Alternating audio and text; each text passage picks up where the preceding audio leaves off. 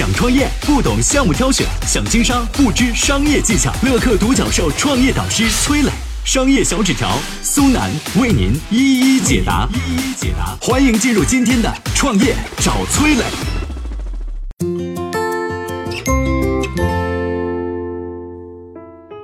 为什么那些拍下石油开采权的公司往往会亏本呢？曾经拿下央视黄金广告位的标王，为何大部分都倒闭了呢？到底什么是赢家诅咒？有请商业小纸条，请商业小纸条。你有没有想过，当年那些在央视黄金时段打广告的那些老的公司，为什么很多就消失了呢？为啥说消失呢？就是你可能呃两千年之后啊，一零年之后啊，就看不到这个九十年代一批公司在电视上播广告的那公司就看不到了啊？为什么呢？举个例子，九七年秦池啊，这是个酒啊，秦池酒花了三点二亿成为央视标王。九八年爱多 VCD 花了二点一亿啊，零三年熊猫手机花了一点零八亿。这些品牌成为央视标王之后，很快呢走了下坡路，甚至破产了。央视标王本来是一个挺风光的事情，代表了你的实力，是吧？还代表了你的决心，还代表了你就本身你拍下央视标王就是一个名气更加加持的事儿。为什么反而成了一些企业发展的反向指标呢？这跟经济学当中有个专有的名词有关系，叫“赢家的诅咒”啊，听上去挺吓人的。赢家的诅咒呢，在拍卖型交易当中比较常见。拍卖的赢家呀，通常都是最后出价最高的买方，对吧？啊。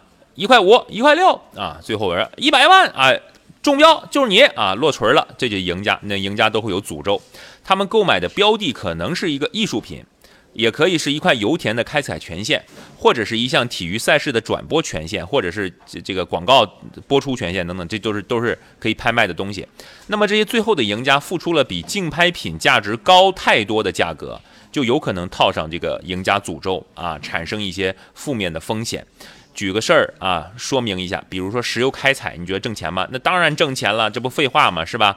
呃，这个开采石油那还不挣钱，那什么挣钱呢？但其实真实情况不一定啊。石油、天然气这些自然资源在大多数国家属于公共资源，所以有公司想去开采的话呢，通常它需要参加呃这个公开的拍卖。啊，有研究人员去调研墨西哥海湾的石油开采公司，统计了1954年到1969年拍卖出去的油田权益，结果呢是百分之六十二的油田竟然是亏本的，百分之十六的油田勉强持平，只有百分之二十二的油田是挣钱的，啊，是吧？那你一听就挣钱的事，其实不一定啊，有你想象中有那么好的收益，对吧？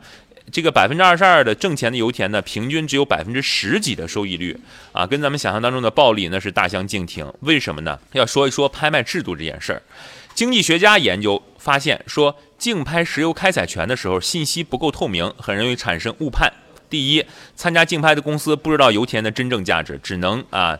大概是去猜啊。第二呢，竞拍石油开采权经常采用的，有时候是采用暗标拍卖，也就是说你必须在规定的时间内报价，但你不知道竞争对手出价多少啊。那所以结果导致中标者为了赢呢，会出一个远大于实际价值的价格。这个暗标的意思就是我不知道对手的出价，那我就只能往高了啊，往我的出价的底这个上限啊去报一个价格。那经济学家在全球调研了很多油田的竞拍，发现了在百分之七十七的案例当中，中标公司的出价比第二名至少高出两倍啊！你看报价这么高，后续挣到的钱基本上就要去拿去这个补贴拍卖花的钱。那自然呢，在一个很长的时间周期里难以赚到钱了，这就被经济学家称作叫“赢家的诅咒”。你想想看，是不是这个理儿？那么为什么会出现赢家诅咒呢？关键还是参加这场拍卖的人不知道标的物真正的价值，只能靠这个大概率去猜啊。加上人呢，为了拿下一个项目，很多时候是非理性的啊。赢家常常是过于自信、过于乐观，总认为自己比市场上其他的人判断的更准确，是吧？都觉得自己聪明，求胜心切，当然最后容易犯错。现在很多商业模式呢，都引入类似的竞拍机制，比如说，呃，某度的关键词竞价排名啊，啊，它就是被称为叫利润榨汁机啊。很多企业呢，会把利润很多。啊，被压榨出去投了这个竞标的这个广告啊，所以在面对类似这种竞拍游戏的时候，参与者要冷静一些啊，要尽可能的用数据的方式，用真实存在的数据来支撑，呃，去换算成本和收益的关系，别为了赢而赢，别为了气而赢，别为了冲动而赢，最后呢掉进赢家的诅咒当中去。我曾经呢跟很多创业者沟通过，发现创业者最大的痛点就是缺少资源、缺少链接。于是呢，我们创立了创业者社群乐客独角兽，现在啊已经有三万多人了。有人在这找到了创业机会，找到了客户、渠道商、投资人。下拉手机屏幕，在节目简介里边有我的个人微信号，我在社群等你。